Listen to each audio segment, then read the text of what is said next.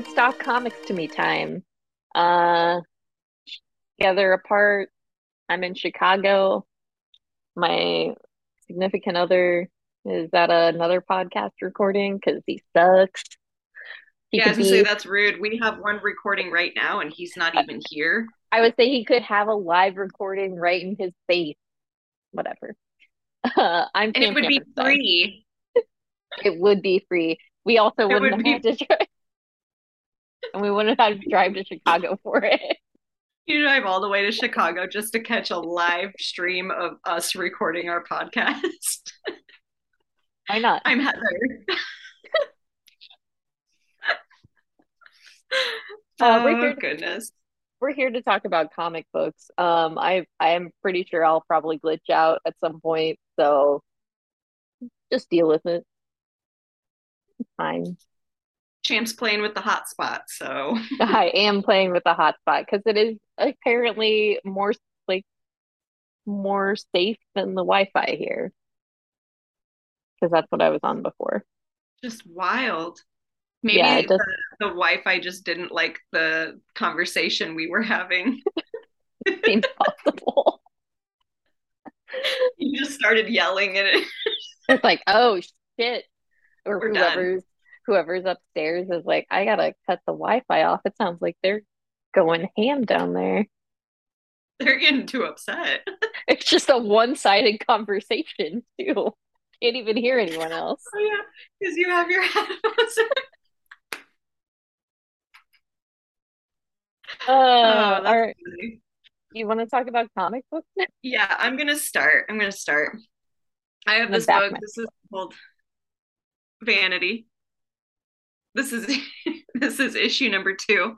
Uh, this is by Jerry Kirnev and Natalia Sarevnik Sarevnikova. Don't know how to pronounce that. It's a Black Caravan book. It's just a little story about Elizabeth Bathory, who you may know as the Hungarian royal woman who liked to bathe in the blood of virgins.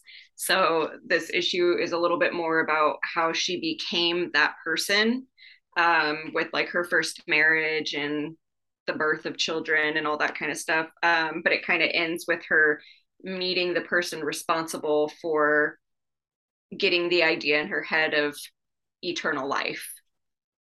So it's Interesting. good.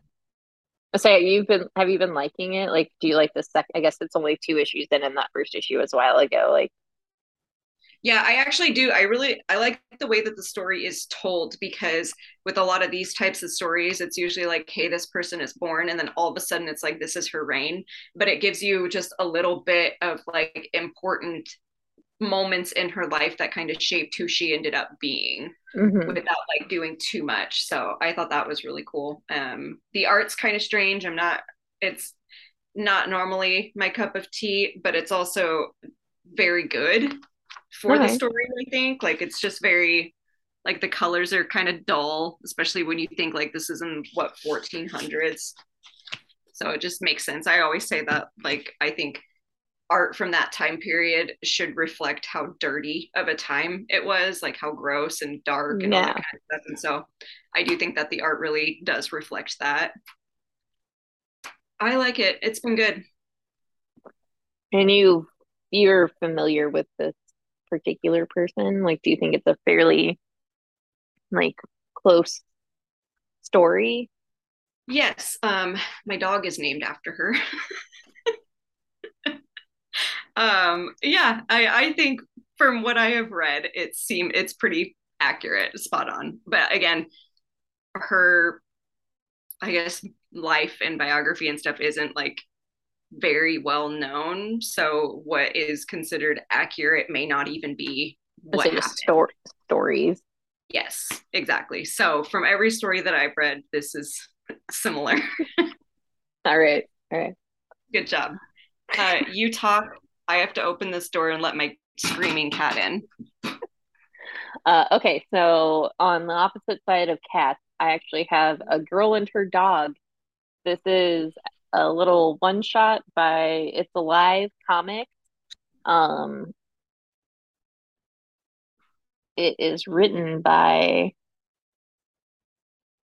sorry, they put everything in a weird spot. Uh, John Holland, and the art is by Hernan Gon- Gonzalez, and the letters are by Nicolas Lepka. Um, just a story about literally a girl and her dog.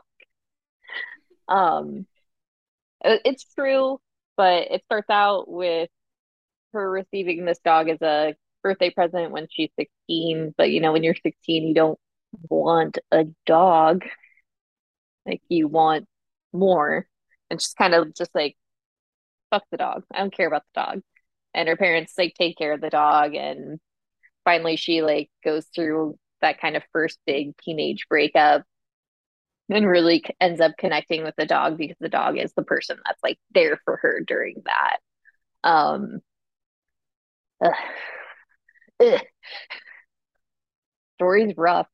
Uh and then that's the intro and each little snippet of like there's little snippets of this book where they're important aspect of her life or those important moments of her life getting a promotion finding the man she's going to marry her like having a child um her dog max is their their name and like they show like the dog shows up during all of these like life events for her even though the dog had passed away like many many years ago.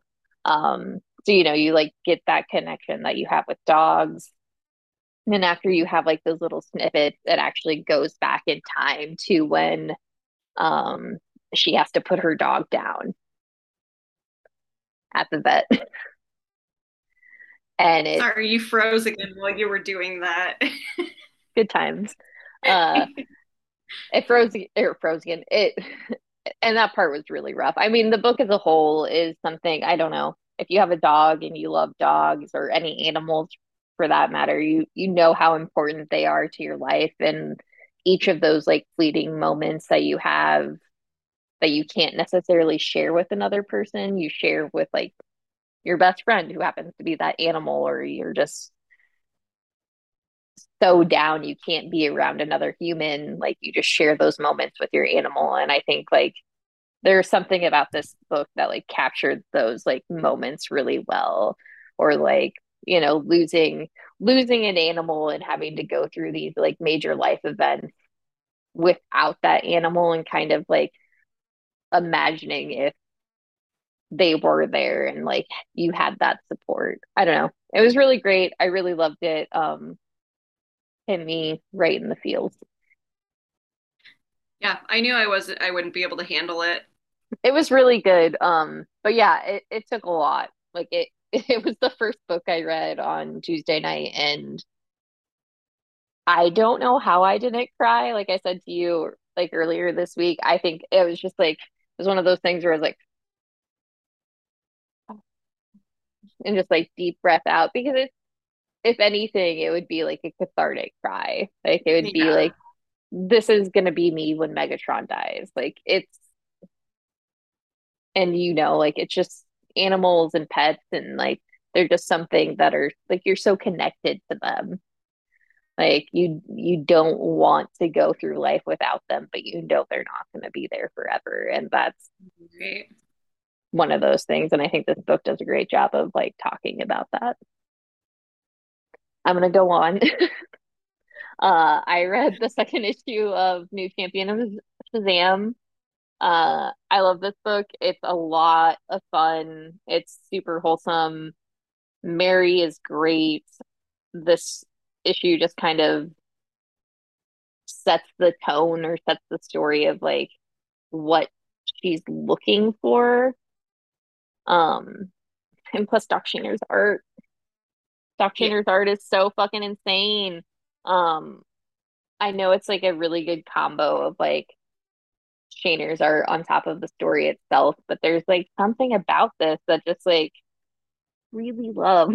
like I've never read any Shazam before. Like I don't really have any connection. I have actually I don't really I don't have any connection with like any of these characters. Like I don't know them, but I I like I I want Mary to succeed. I like this issue you kind of meet all of her siblings that are like foster siblings because in the last issue her foster parents were kidnapped. And she finds out that she is the only one who keep, gets to keep the power of Shazam, but all of her siblings don't. Because they are also at one point were Shazams. I don't know what to Oh, call it. Okay. Um, or had they all had the power of Shazam, and now she's the only one. So it deals with like sh- she has to come back because she's the adult and she's the only one who can take care of everybody. Hmm And then there's like this weird this weirdness between them all because her parents are their parents are missing.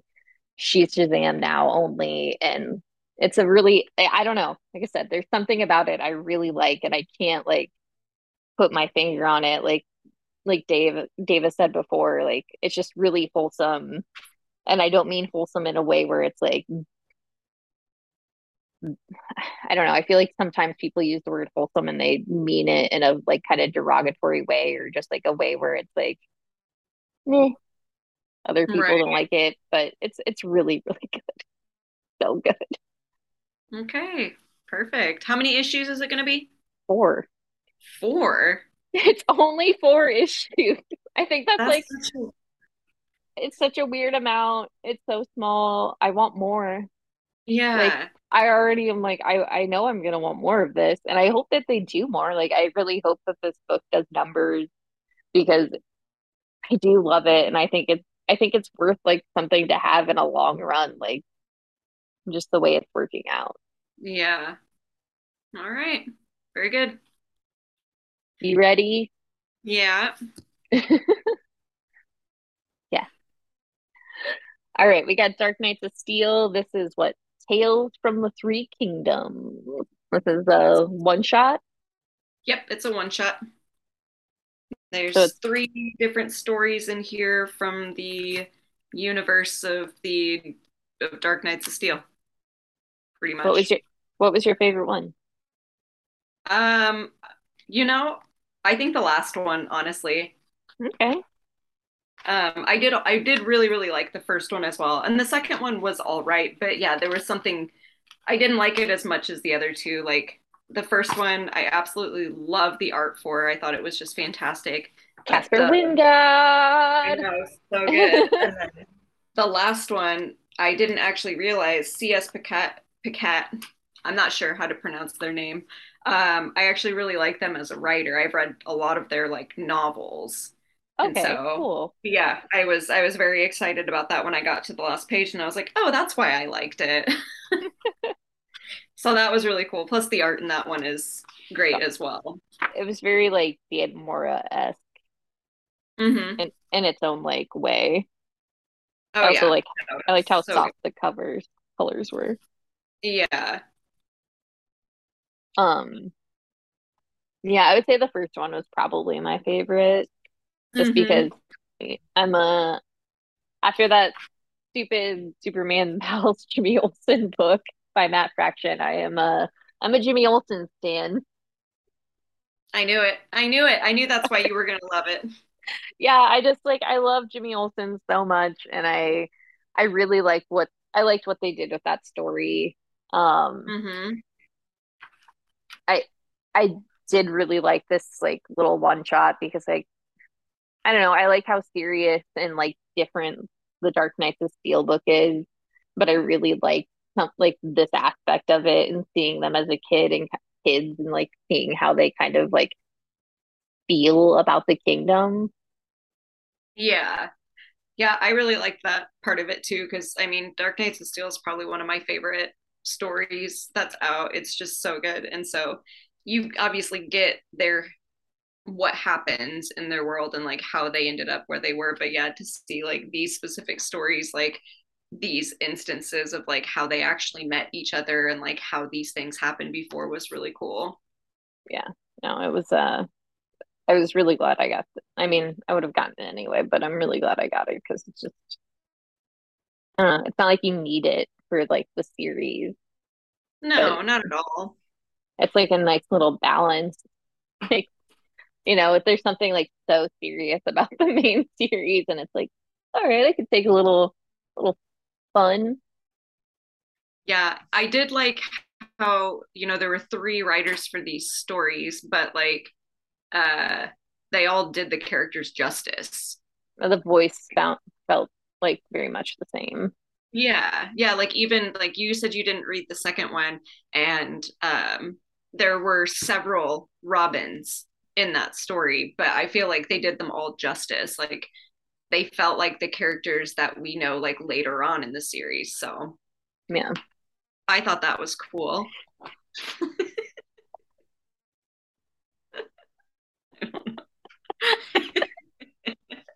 Are you ready? Are you ready for the next? Yes. I do want to say though to all of our listeners who always listen to us, if you're not reading Dark Knights of Steel by now, please, please consider picking it up. It's probably one of the best DC books on the shelf. It's like a really interesting idea, and I don't think you would really think it is without like picking it up and reading it. What's going on over there? Um, I just put the the connection here. The second book or the second story in the book is written by Jay Kristoff, who, if I am figuring this out correctly in my mind, he is the person who wrote the series, uh, the Nevernight trilogy. Kristoff, problematic. Oh no.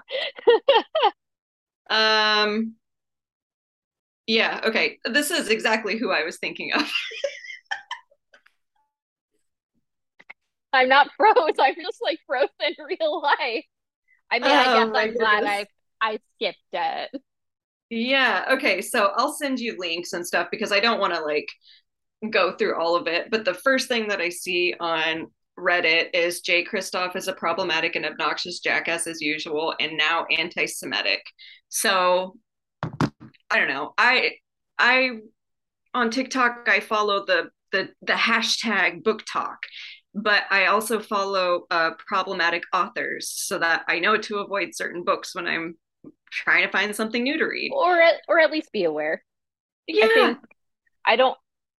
I I do want to get more into that like issue later, but I think it is something that we don't necessarily have to fully avoid as much as like be aware and be willing to like speak out about it and not right. you know be more willing to steal their work. Well, and I read some very problematic books. I'm going to say that just right off the back. I, you know, I just I read a lot, so I'm going to come across a lot of like very problematic books, but I try to stay away from problematic authors. So, I have never read any of his books, and I didn't realize that it was Jay Kristoff because it just says Kristoff up here. Mm-hmm, mm-hmm. So I had no idea until I just like saw an ad in this Batman book for that book that we just read, and it says Kristoff, and I was like, "What?" so, so yeah, if you pick, is... if you pick up Dark Knights of Steel, Tales of the Three, Three Kingdoms, do what I did, just skip the second story. yeah, it's not, I mean, it's not 100% necessary. They're obviously each their own stories. And if you want to know, it's just how they recruit the Robins and like I said to you, I think like I read three or four pages of it, and those are not, I guess, three pages, and those aren't very long stories, and I was not interested. So I think it was the weakest weakest story out of the the three. Yeah. Well, I guess it is what it is. All right. All right. Gonna move on. This is Batman. Oh man, I thought that scared me. Do I, I look like Batman? yeah. We, Oh my god. What if I do it like that? Is that good? That's good. okay. This is Batman 127. Uh we learned the origins of failsafe. Kind of. Yeah. That's that's really all, you know. Art's still yeah. fantastic. I absolutely I love Jimenez, so that's really yeah. cool uh i think this is kind of a this is more so for people who kind of like a deep lore on batman because this is a this is a deep hit. Um so it didn't hit for me because i've never read batman rip yeah i had so, no idea what that was. um i am familiar with it so that does help. Um but it does reference the character in there so it was a little bit I was a little thrown off for sure. Um yeah, Jorge Jimenez's art is really good. As a whole, I'm I'm enjoying the story. I think. I I think I need I need more. I need more to the story. I did really love the Superman business in here. Yeah, no, I thought that was a really, really cool, like little addition to the story. Uh, I just, yeah, I'm having having mixed feelings on this the story run, but maybe it's just because I just don't have that much of a familiarity familiarity with like those old school Batman things. Yeah. Those Batman deep cuts. Uh, I did really like the Catwoman backup though. Did um, I did not get to that? finish that one. No, um, to be completely honest, and I was really upset about it too because I've been loving it so far. But yeah, I just didn't get around to finishing it. I won't I won't ruin it for you, but the backup I really liked. Um, and it's the end of that backup. There's a new backup story starting the next issue. Um, okay. But yeah, I think it really brought some clarity to the main story. That's like that's kind of ne- not necessary, but it it definitely helps out. Oh. What? Sorry. oh yeah, that just yeah that back that back page like that back panel was not my favorite. No. yeah. I started like just staring at the boots, and then I well, slowly made my yeah, way up, and I was just like defy gravity. It doesn't make sense. Yeah, I'm sorry. It's like Artists. It's like they've never had a woman lay on their backs. Like, have do they not know how they? I just I um, I love I love art so much, but I don't know how artists don't understand how titties work. It's like, do you know how boobs plus gravity work? They don't just float. No, like boobs aren't it boobs aren't in zero G, my dude. like, zero what, boobs. what is that? Oh my god. Yeah. No, I'm constantly blown away by that. I'm like, you know, that would be sick if boobs just like stayed nice and firm the whole time. I don't know about anyone else, but like I lay nobody, on my back snail eyes. Nobody would nobody would date the male gender if tits look like that all the time. No.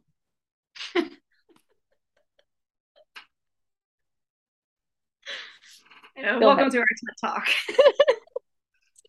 all right, I'm going to talk about this. okay, this is Kingdom Come Deliverance. Oh, I just threw that book under the table. anyway. I don't know why this is so wild tonight. I have no idea. It's because you're in another state right now.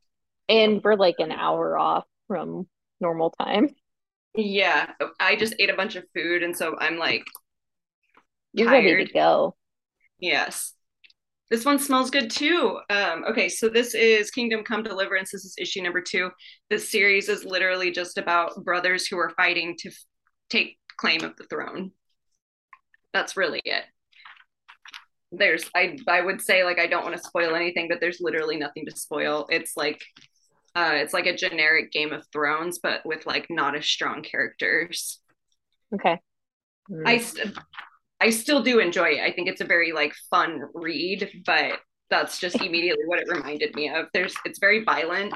There's a lot of death in here, uh, like unnecessary death. I do like the art for it a lot. I think it is it's just a very fun story. There's no no thought really to it. Yeah. No politics necessarily. Right. Yeah. And they're very weak when they are in there. Okay. So it's just, yeah. It's just a little medieval story that I like. and you all. like them. I do. I do. You like them stories. And this is the cover. This is the B cover. I ended Those up getting covers are really pretty. Yeah, I I absolutely love them. Um, I was going to get just the A covers for it, but the B cover for this issue, and then it's like the D cover for the other ones are the ones that are like scenery and then like wrap around. So I ended up getting a bunch of the variants because I thought they looked way cooler than the main covers. And to be honest, that is why I kept ordering it. they look good. they feel good too. Yeah, and they smell good. Um, also, Behemoth changed their name recently to Sumerian. Is that what it is? Yep. Sumerian. Sumerian yeah. So my Behemoth books are not going to say Behemoth for too much longer. Which is uh, it's under like Sumerian comics is like there's a Sumerian like recording company. Like they're all under the same header. Like they uh, like I don't know. I'll, I'll look, into, look it. into it. Yeah.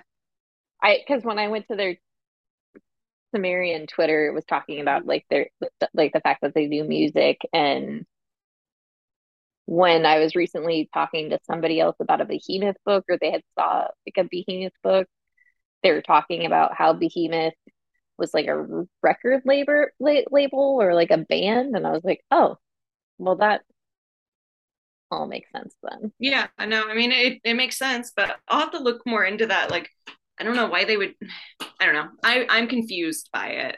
Yeah, you know? I'm confused. I'm I'm mainly confused because they've been putting out like a pretty good like lot of books, like a yeah. good chunk of books that are like decent and to have them like switch names and like I said, delete their Twitter and just like Yeah, that's the weirdest thing to me. Like why, why some, is that the case? And do some wild stuff like that. It's like like how it's harder to promote their books. It's harder to like find their books. And I, I don't know. I just wish they hadn't done that. Yeah, I agree. Uh, okay. okay.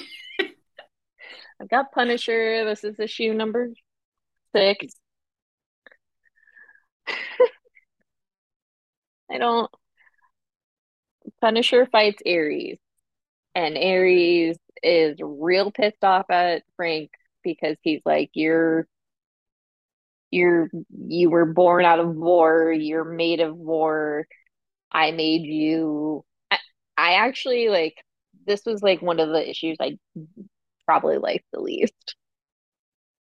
Okay. Uh, Even with that sick line in there, you were born of war. Yeah, I don't know if that I would I would I don't know if I just made that up, but Oh that God, was, I hope I, you didn't. I'll, I'll look through this book, but like, base that's basically what he's saying. Okay. Um, well, I'm gonna write that down because that was actually really cool.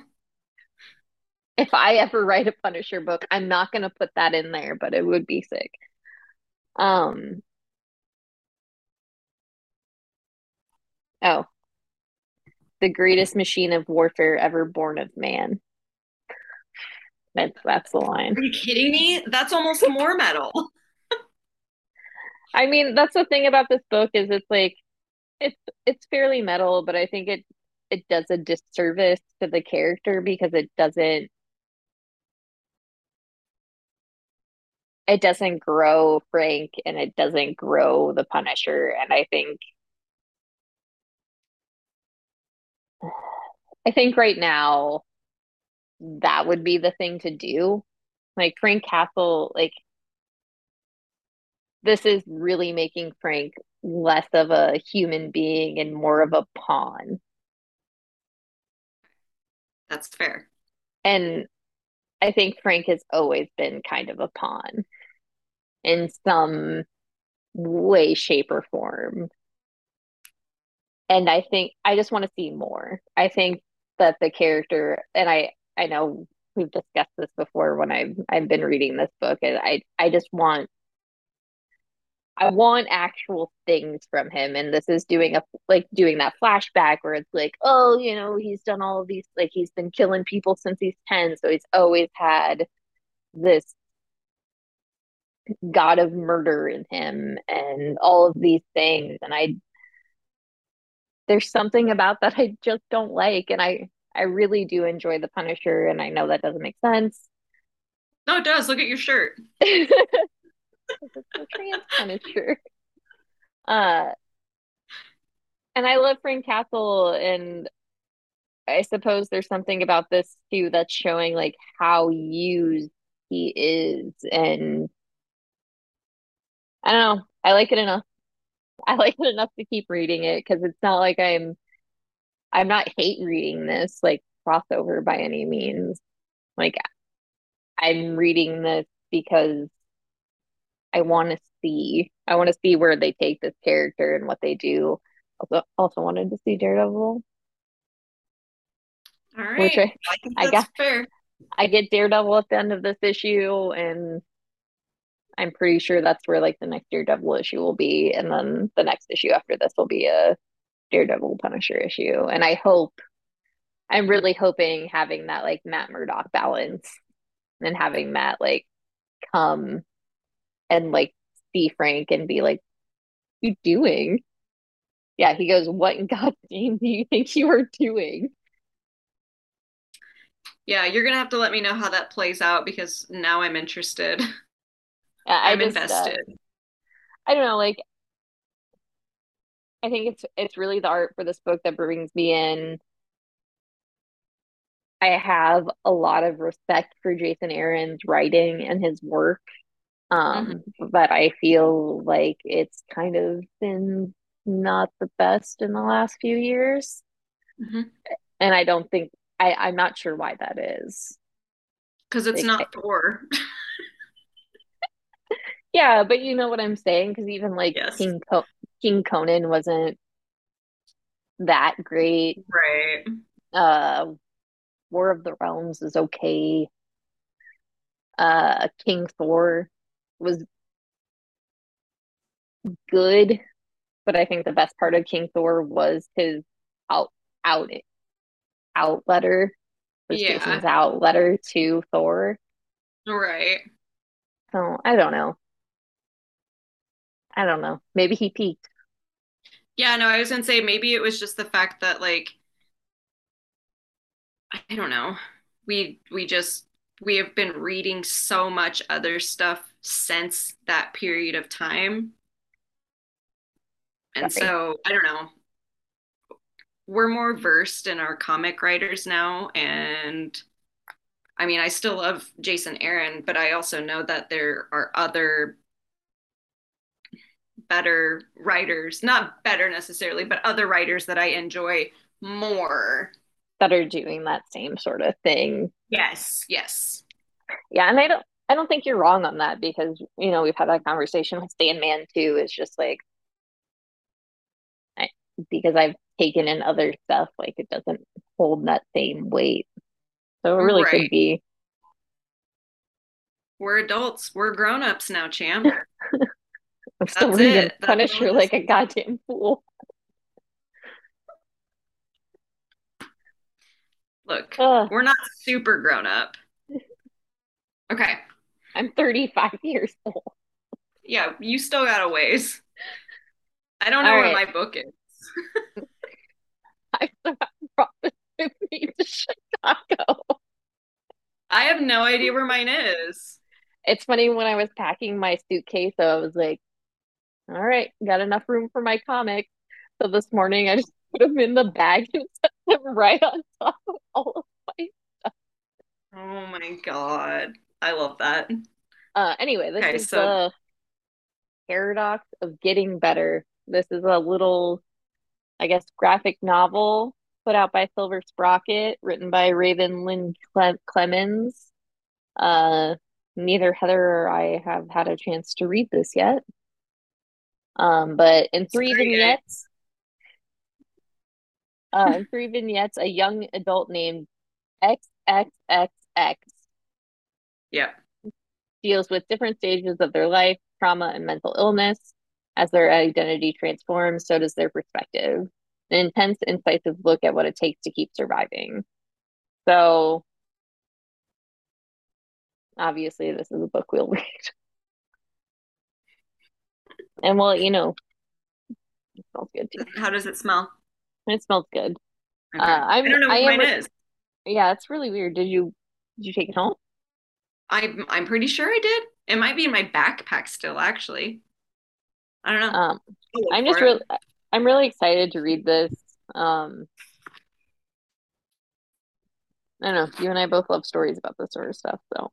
hmm I love reading about mentally ill people. Looks weird though. Art. I feel like we've had this conversation before. I just got like this weird flash of deja vu. It's probably happened. We did this at the shop. No, and I mean like this, not this book, but this like exact same situation. We were talking about a book about mentally ill people, and you did that exact same thing. I don't know. Oh my God. I'm stressed. it stresses me out. I'm just going to talk about this next book. Do it. Okay. I only special ordered this one issue, and I'm sure just based off this cover, you can guess why. So this is She Hulk. This is issue number six. Um, couldn't remember which one it was. Um, so I only ordered this one because uh, Nightcrawler's in here. So I have no idea what's going on with the story. I don't know who half of these characters are. Um, but basically, Nightcrawler visits Jen at her practice and is like, uh, we need someone as a liaison here, as in like normal Earth, because Krakoa is just full of like politics and what does he say? We've got immigration issues, residency issues, voting rights complaints, all that kind of stuff. So they need basically a lawyer to represent all of mutant kind. There's no mutant lawyers. Um, apparently not. They didn't need to go to school for that. Mm.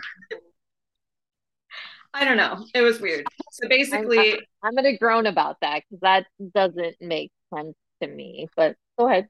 Yeah, it's she was the only one that was available to do that kind of stuff uh, because Reed said you needed the clients. And then Kurt says, Excellent. Wait until I tell Mr. Sinister. Okay, so that's done. Uh, so Jen gets a scolding from her boss, who is like, I told you no mutants in my office. Wait, why would Mr. Sinister care? I don't know. I haven't been reading this. I don't know what the fuck he has to do with anything. No, Dave uh, asked me the same question. Oh, because Dave asked me what Mr. Sinister has been doing, and he's been reading that book. So like that doesn't make any think, sense. I don't think this has anything to do with what is going on currently in the X-Men world.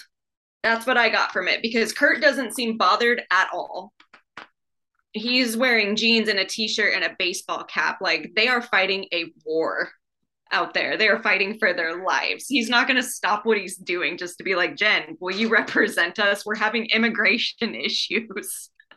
I know there's so, been like delays on stuff but other things we have heard about this book i don't understand why marvel writers don't like talk to one another. Like or apparently it was either or if you're oh never mind. I'm just gonna stop. Yeah. No i'm not even no no. Um, but basically it ends with um, jen and jack of hearts walking together into a bedroom to get it on. But that's that's pretty much it. It was fine. It was yeah. fine. I don't I, again i have like zero context. I have i read the first issue of this series. Um, I do like the art quite a bit. I think the art is is very nice. I like the colors a lot. Um, but I just I have no idea what's going on. They keep referencing things that have already happened, and I'm like, yeah, I just only got this because Kurt was in it. Like, cut me some slack here. I don't. I, I don't, don't know. Wanna. Yeah, I don't. Uh, there's something that bothers me about like I don't. I guess I'm in that that territory of like we need canon, and I should never be in that territory of we need canon. Who cares when it like mm-hmm. takes place? But I suppose when there's like a major event going on, and it's a book that's like seemingly within like the continuity, like it's not like She Hulk colon some other thing, like mm, right no, I get what you're saying. It is very, very confusing. And it really isn't that hard to just be like, hey, Kieron. or just like any, like, let's just like talk about like what's going on in the Marvel universe right now, or like what could potentially be happening even in a few months, because I think that storyline isn't even relevant within like the last six to eight months. Yeah. And there was uh, there was another thing that that happened recently with another book and I can't remember what it was. But I remember thinking the same thing. Like I read it and I was like, okay, so everything that's been happening is completely irrelevant to the story. Like this and I wish I could remember what it was now, but it's it's going to bother me until I do remember. but that has happened within Marvel multiple times. So that's all I'm going to say on that book. I, I suppose like when it's DC, I'm more willing to like give it leniency because all of those books are kind of more so like not within a straight line. But Marvel right. Marvel always kind of seems to try to like keep their books like tight in a way. Yeah. Okay. No, it was fine. it's fine. Yeah. Okay. I have Sword of Azrael. This is issue number two. Uh, Azrael has gone on the lam with the woman he found at the monastery who was needing help that was trying to be kidnapped by Lady Bane. She he believes um that she has been brainwashed similar to how he has about being an angel and all of these things. So this issue just deals a lot with that. And then it references back to the one shot. Okay, cool. And it's still good. You're still liking it? Yeah, no, I I once again really love this issue. Like I don't I don't know what it is. I feel like Dan Watters is just like really a really good writer. So he like draws you in like pretty quickly without you being like familiar. And or it could be because I read that like Arkham Asylum book. Mm-hmm. And there's like aspects of that that like play into this. Um the art and the colors are also just like really stand out. Uh, there's a particular part of this that I really, really enjoy, um, where Jean Paul, I believe, right? That's his name when he's not Azrael, uh, decides he's going to pray um, because he's looking for like a deeper meaning in something. And he ends up coming up to Azrael, like the angel, the biblical the biblically, biblically accurate angel Azrael right. within his mind, and he finds like he sees this like hole that has like the answers he is seeking. And Azrael is like, oh, like basically like I'm gonna, I'll take you down there. And Jean Paul's like, no, I got to do this myself. And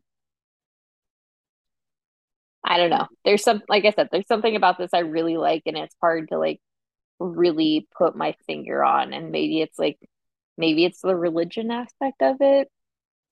Um no it's a lot of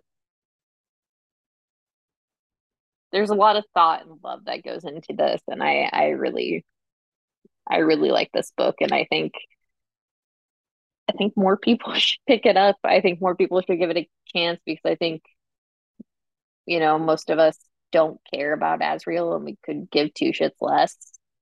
Right. But this is a really solid book and I think it's a really interesting idea and I think that it's worth people's time and money. Right.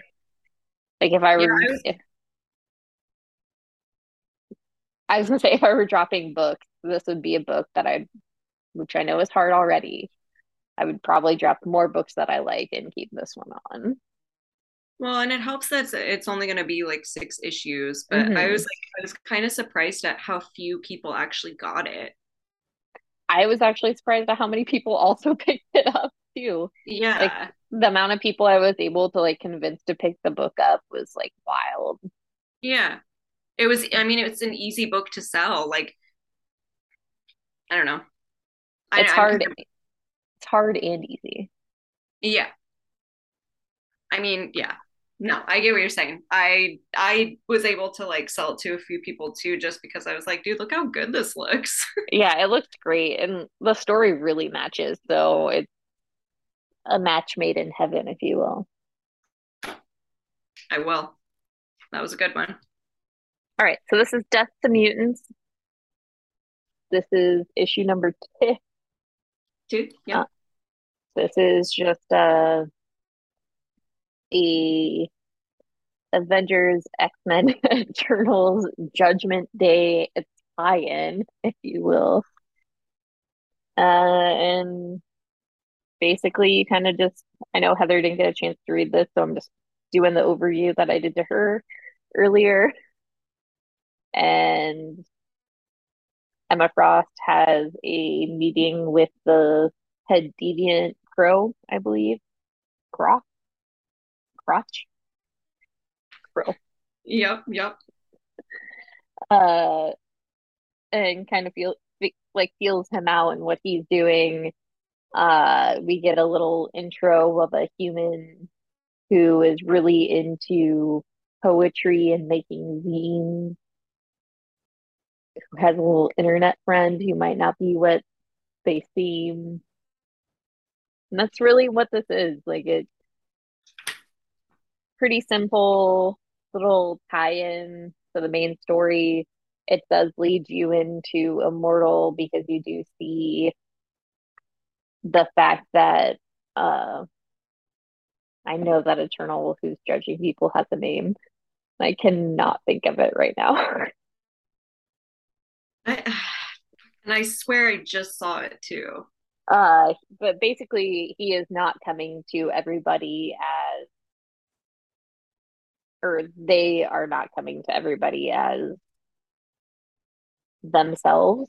They are coming as people who they think they would be judged by or who they think the person that they are judging would feel the most emotional by. The progen progenitor? Yeah, progenitor. Progenitor? Progenitor? Progenitor. There it is. There it is. And I thought that was a really interesting aspect. Um and I also like the way that it played right into Immortal X-Men issue number Which I did uh, read. Six, yeah. Um and it really does. It like they go hand in hand. Uh and I I did like the Sebastian Shaw aspect of this where he is being judged by Emma and he thinks that it's actually Emma doing shitty things. Mm-hmm. Um and then once again you you also just hate Sebastian Shaw. He's a fucking piece of shit, dude. He's like the shittiest person in this and I mean he's supposed to be shitty because he's a capitalist. but it's yeah. Every time I, I'm. I love that scene at the end when he gets judged and he's like, "You think I respect Frost?" Like hogwash. Yeah, like, that part killed me. Yeah. It's it's a really like, and yeah, this made me hate him even more. It's like I hate yeah. this dude already. I don't need to hate him anymore. It's stupid. It was all downhill when he killed Kitty, honestly. It, it really was. That's where my hate started. And you know I like very hateful people, but I just do not like that dude. He gets oh. he leaves a bad taste in my mouth. Well, because he's hateful and like spiteful and like I don't know, there's some like there are people who are hateful and good villains because they're like interesting people. But mm-hmm. people who are capitalists and people who want to make money to make money off of like the downfall of humans and like the downfall of mutants and the downfall of everybody else and like exploitation like those are gross people yeah uh, don't like him that also leads into my book. I have. Oh one. shit! I forgot you had one more. I was like, that's not what I have more. in my hand. Yeah, I have the vineyard. This is issue number two. Uh, this is about a little vineyard that is giving sacrifices to Dionysus. And as we all know, Dionysus is a really shitty god. Yeah. like a really bad god. He seems like he'd probably be like a really chill dude or a really chill god because he's like the god of partying. Um, he's a turd. He is a turd. Uh, and I I am interested to see like how this book plays out just because of the horror aspect. There's a lot of sex in this book, which I also shouldn't have been surprised by. Yeah. A book about Dionysus who loves letting loose. yeah. um so that was surprising and shouldn't have been. I really like it. It's I'm waiting for it to like get its legs. I need more. I need more of a story because it. Yeah. This issue kind oh. of just. You just made a wine joke. I'm waiting for it to get its legs. Sorry. That's all I'm going to be able to think about now. all right. uh, glad you got that.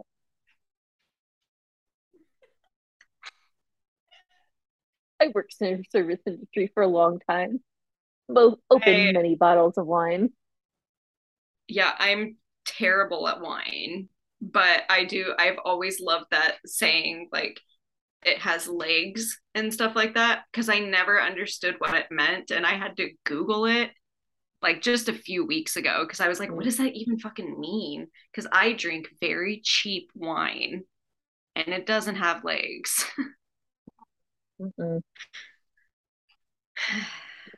Gotta get those tannins. Yeah. You know, I am who I am. Regardless, the vineyard is a it's a fun book. I really like the art. It's not fun. It's a good book. Uh, I like the art a lot. Like I said, I just need the story to like give me a little bit more. I know it's only six issues, so we'll see. Yeah. I that sucks that it hasn't like fully gotten into it yet. I think it's just because it's still like trying to like put the bones down because like the first issue did the same thing where it like introduced you to the characters and this world you're seeing. This issue went a little dip, a little dip, a little bit deeper, mm-hmm. but didn't quite give me enough. Like you see the son who is kind of the main part of the story like you saw where he left off on the like the first issue and him making this sacrifice and you see his sister come home to try and take care of his mother but these were all the same like little pieces that were placed within the first issue so it needed to just like take it beyond that. Right. Mm-hmm. Mm-hmm. Mm-hmm. It's fun. It's fun. It's not fun, but it's fun. Right. All right, we have poison. Yeah, poison ivy. I poisoned Heather. Poison ivy number four. Um, this got extended so I oh, think this did. is yeah, it's in the newest previews for issue number seven, six oh seven. Okay. So it might be a swamp thing thing where it's only going to end up being extended till like X amount of issues, but I really hope this is ongoing for like a period of time because I really love this story. Uh, and per- this issue is Poison Ivy taking down the man, bro. Yeah. Yeah, we love literally it. Yeah, we love somebody who's gonna take down the man, and uh, Poison Ivy is definitely gonna do it. Plus, she gets a little two finger push out of the deal. Um, yeah, you're not wrong. I don't even have anything to say to that. It's yeah, this story is just really good. I love the art for it so much. I love how the story is evolving, growing, if you will. I love Yeah. yeah. I love the narration. Like the narration yeah, or like the letter that she's writing to Harley is like very, very like real. Yeah. Very much draws you in and is fairly relatable.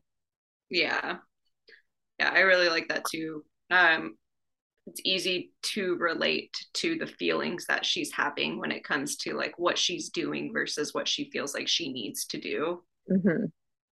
And I think we've all had bosses that are, I don't know, I've at least had a boss or somebody within my realm who is like this man that she has been interacting with. And I really, mm, I think I'm beyond that now, but part of me is not. I would love to kill people. Who oh, I every day. Literal, literal pieces of shit. Yeah. You ready, bro? Part of being human, I think. Yes, yeah. I'm ready. All right, so next we have Golden Rage. This is issue number two. Uh,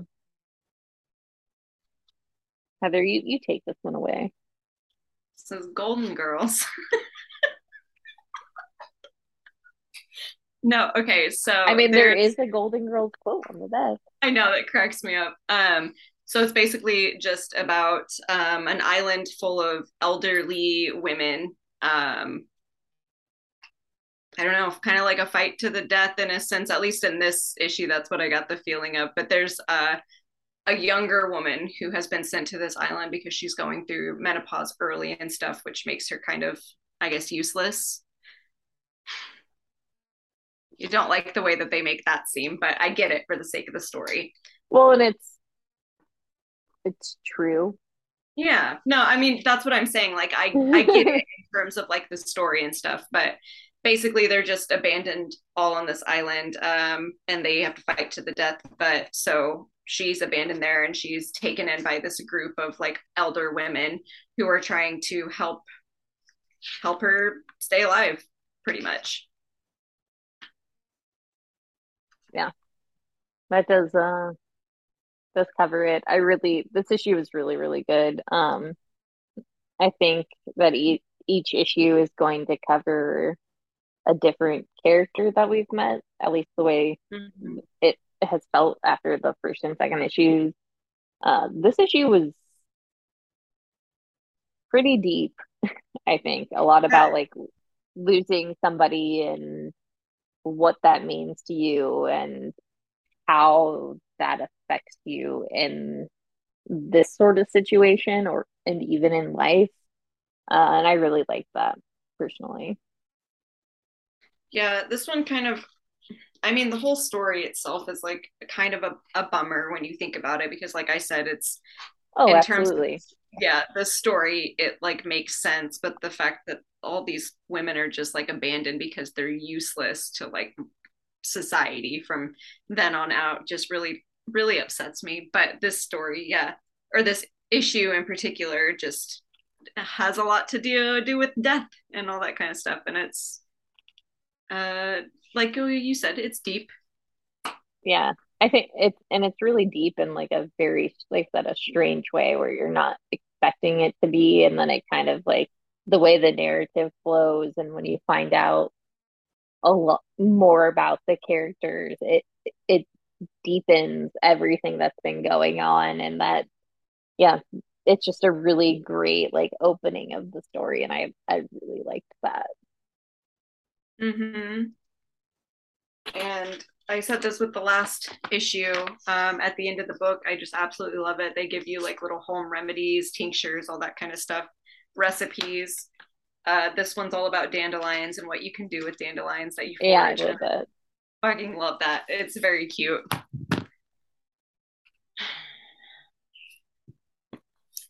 Um, and so on this day of Queen Elizabeth's death, we will be talking about we're gonna say spoilers right now. Yeah, there's gonna be some spoilers, and we don't mean in real life because if you haven't read about the Queen, then you're not paying attention. it's been literally everywhere. But we're gonna talk about Once and Future. Number 29. 29, yeah, we have one left, and that stresses me out. I'm really excited. excited. Yeah, I was like, I'm so stoked. Like these last like four issues have been so phenomenal. Out of control. it's just so good. Uh, Heather, you talk about it. Well, I don't. I mean, I said spoilers, so if anyone I know, didn't... I know, but I hate spoilers away because like so much happens in this one. So basically, um, Rose has her fight, which if you had read the last issue, she gets sliced. She gets like killed. So we had assumed that she was going to die, but based on this issue, she doesn't die. She comes back stronger than ever. she gets revenge there's just so many stories that are being completed in this that had started like throughout this entire series. So, uh, King Arthur, yes, it's so good. It's so good. Um, so yeah, she has a fight with King Arthur. Um, swords are pulled. She is the one true king. Yeah, she ain't a king. She's our new queen. I I just fucking screamed. The king is dead. Long live mm-hmm. the queen. Like that shit is so, so hard. Like fuck. Kieron is so good. Like he's so good. I I'm scared though. no, I'm terrified, and that's why like uh I but if we don't we have to we I don't think we're gonna get out of this out of this without losing somebody. Like I don't think it's mm-hmm. possible. Like, no, I feel like it's going to be Bridget. I feel like she's going to do a sacrifice to save Duncan, or oh, the opposite, absolutely. where Duncan does a sacrifice to save Bridget, but it makes more sense for Bridget to do it. Yeah, and I think story wise, that we've been doing this too long now. I'm ruining stories for myself. I know. And I know in, in my head, I know that Mary's going to die too. Mary has to die. Yeah, Mary, but I feel Mary like that's what's to go. She has to, but I feel like that's what's going to trigger like Bridget to want to do something or to make her next move. I don't know. I have a lot of theories in my head, but basically it's not looking good. We have one issue left. I don't know how everything is going to tie up in this one issue and have like a solid conclusion. Oh yeah. my god. I am also on the edge of my fucking seat right now and I am mad at Mary. Like absolutely I'm furious. yeah after everything throughout this entire series, all the mistakes that she has made for her son, like I get it. I do get it. And I know her sons. There excuse me, sir. But you know what I'm saying? Like she literally like the reason one of her sons died, one of the reasons her other son is probably gonna possibly die is because of mm-hmm. her. Yeah. And I don't know. I have I have no love for Mary. She's been a shit character from the beginning. I well, I did I love mean. I do love her growth because Kieron did do that growth of her character within the last like couple story arcs where she's seemingly learning but then Which, she just immediately gives it all up. That's what I'm saying. Like, we got to see that, and then it all just regressed. And so, if she doesn't die for her own stupid fucking mistakes, and one of our kids dies, I'm gonna be so upset. Uh, yeah, I don't think Kieron will do it to us like that, but who knows? Like, I'm I'm so excited. I don't I don't want to go ahead. I was just gonna say they're so close to having the other world like closed and be back to normal. Like they're so close to it happening. And then Mary, Mary, little shitbag Mary, had to go around and be like, "No, I want my sons." Are you kidding me, Mary? You're dead. She only wants her one son. Her I don't give a shit about son. her one son. There was a reason why he died so early on in the story, and it was because he is not a solid character. He's not a and, good boy. And Duncan is the best. Duncan is the best he is, boy. And I swear, if Duncan, if Duncan dies, if Duncan dies, I'm going to be writing a strongly worded letter to Kieron Gillen once he is finished doing Judgment Day because I need him to write me back and I need him to focus all of his attention on writing me back. You know what we should try to do? I know it'll never work. We'll try to get an interview with Kieron after Once and Future's done. I'll try my hardest. I'll try my hardest to make You know what? I will for get us. back on Twitter also and Instagram for that. If we can get Kieron Gillen to have a talk with us about Once and Future, I'll bring my books. I'll I bring say I feel like I'm gonna have to like I'm gonna have to be out of school. I'm gonna have to Oh. I'm gonna have to drop out, read a bunch of books. Take a semester. I got better things to do. I gotta talk to Kieron Gillen about We gotta do this too. We gotta talk to Kieron Gillen, not about like all of his books, just about Once and Future. and all of the lore that comes with it. yes, yes. That Uh, would be a dream of mine if we could make that happen. Okay. Anyway, we got one one book of Once and Future left, and we have one book to talk about left. we're gonna go for it now. Spoilers once again. We've got Twig. This is issue number five. Oh, God, I love that cover. the one mine. Yeah, I love that main cover. Like I like this cover a lot, but like that main Mm-hmm. cover is so good. It's very very good. Yeah. Uh, so this is last issue Twig, and this was perfect. Yeah, it was such a, a good good ending for this chapter. Uh, I cannot suggest this book enough to people. I think it's I think it's really interesting. It's really intriguing. I think it really draws you in, especially with the art and the story itself, because at its bones, it's just a basic adventure story. You know, it's just a dude trying to find his place from A to B. Mm-hmm.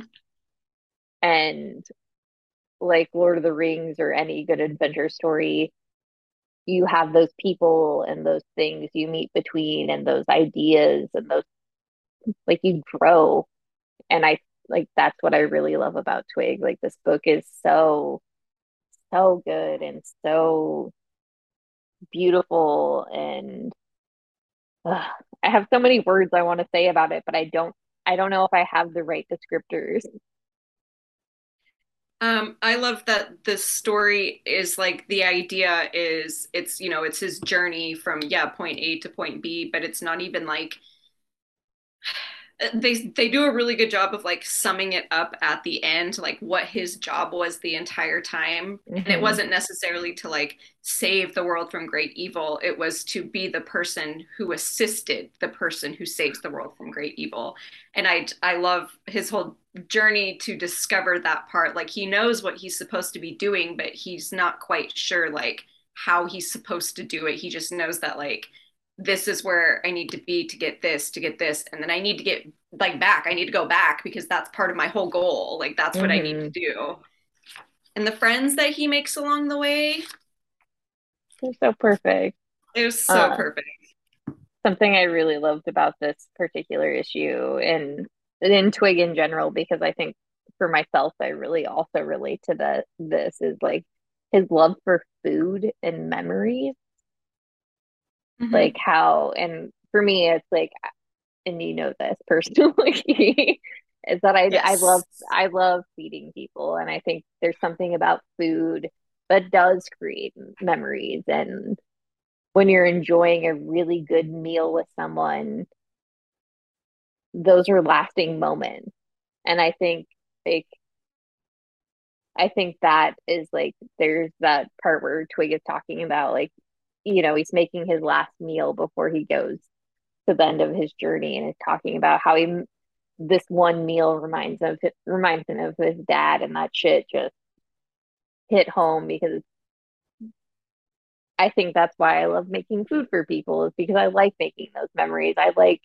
taking care of my people and I like doing those things and I you can see the love Twig has for like just making food and like reliving these things and having those memories that are meaningful. And I, I don't know, I love that shit.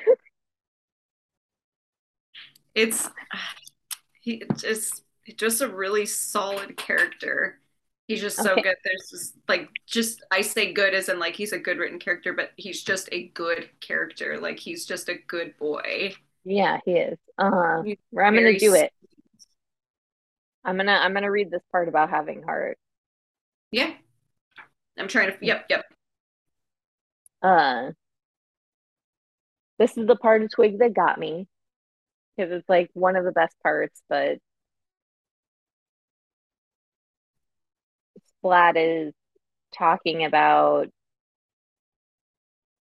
his Twig's dad and asking him like how his father has inspired inspired him from beyond. And Twig says that he asked him once what it what he thought like his dad thought it took to save the world over and over again. And he said having heart.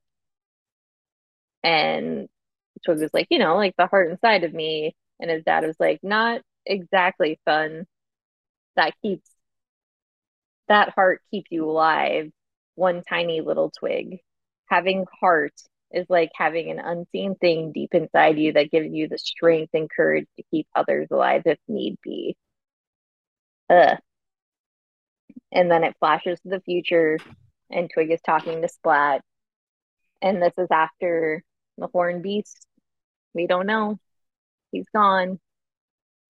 And Twig says, We never needed Lobie's physical heart to mend the stone. It was the heart he showed us by giving his life for us so that we can save everyone else's. And I think there's something about that that's just, I don't know, really good. And I think that's like very much a Skottie Young thing.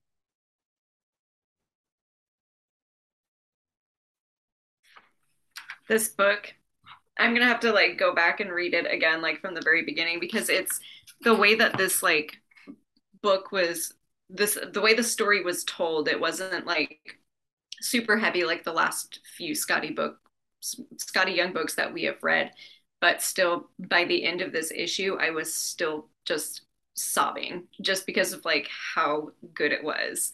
Uh, and I can't even like pinpoint exactly what it was about the story. Maybe it was just like how simple the idea was, but it was just these this Bellamy Augustus. I it was how simple the story was, but it was also just about, you know, friends helping each other do this job to like save the world. You know, Twig wasn't by himself the entire time. He was with these people that were that loved mm-hmm. him and helped him. And I just I don't know how Skottie Young does this to me every single time. I don't know. I, it doesn't make sense. It, this, it's going to sound really cheesy when I say it, but this book does have a lot of heart. Like, it does. At its core, this book just has a lot of heart, and you just you want to see Twig succeed, and you I don't know, you just really you really connect with it in like a very weird way. Like you're the story is written in a way where you're automatically like, yes, we gotta we gotta do this. Yeah. We gotta get to the end. We gotta see we gotta make sure Twig survives. We gotta make sure that Lat survives. And when he meets the horn beast, Lobie, we gotta make sure Lobie. survives. Uh I am glad that it's coming back though I don't know what it will do. I know I was wondering about that, like what would the second story arc be? But I am I am excited to see like what what they could possibly do with it. Because would it like follow Twig? Like obviously the name is Twig, but is it going to follow him before or after? Is it going to be an adventure with his dad? that would be cool. Yeah. Uh, I felt like it might be a little bit like Wind because I would love to see more of this world because I feel like mm-hmm. the world building in this book was like really, really well done. Right. And I want I want to see more. I think it'd be interesting. It's fine. We're almost done. He's being a little shit right now, so I have to hold on to him. uh, we are done. We're done. Bellamy, Unless- did you hear that? He's breathing so loud. Did you, hear that, any, baby girl? Any other thoughts or feelings? Things no. you wanted to throw out into the ether? No, not really. Not today. All right. Well, that's it. That's all we got. We're done talking about comic books. Uh, so go support your local comic book shop. I was hoping we both could do that successfully. Uh, go support your local comic book shop, support your local library, support your friends, do good things, take care of one one another. I really don't have anything else because I'm so exhausted. Life I know, same. I would say, uh, know your worth. Don't settle for less. Go on That's vacation Yeah. Oh, yeah. Are you cutting out? I think both of us cut out there. Okay. Okay. There we go. Uh, yeah. We're back. Heather, I think you that was really good. That's all I had. Sometimes I say what I mean and I mean what I say. Now I'm going to be sitting back here thinking about my worth. I mean, good. You need to don't settle for a job that pays you less than you deserve either. If you do the work, get the pay. and if not, form a union and show your bosses what's up. Show them your arms. All okay. right, we we have to stop. Thank you for listening. Thanks for supporting us. We love you so much. Um, if you are not signed up for our Patreon, please sign up. We got two Z's on our Patreon right now, which I mean two people.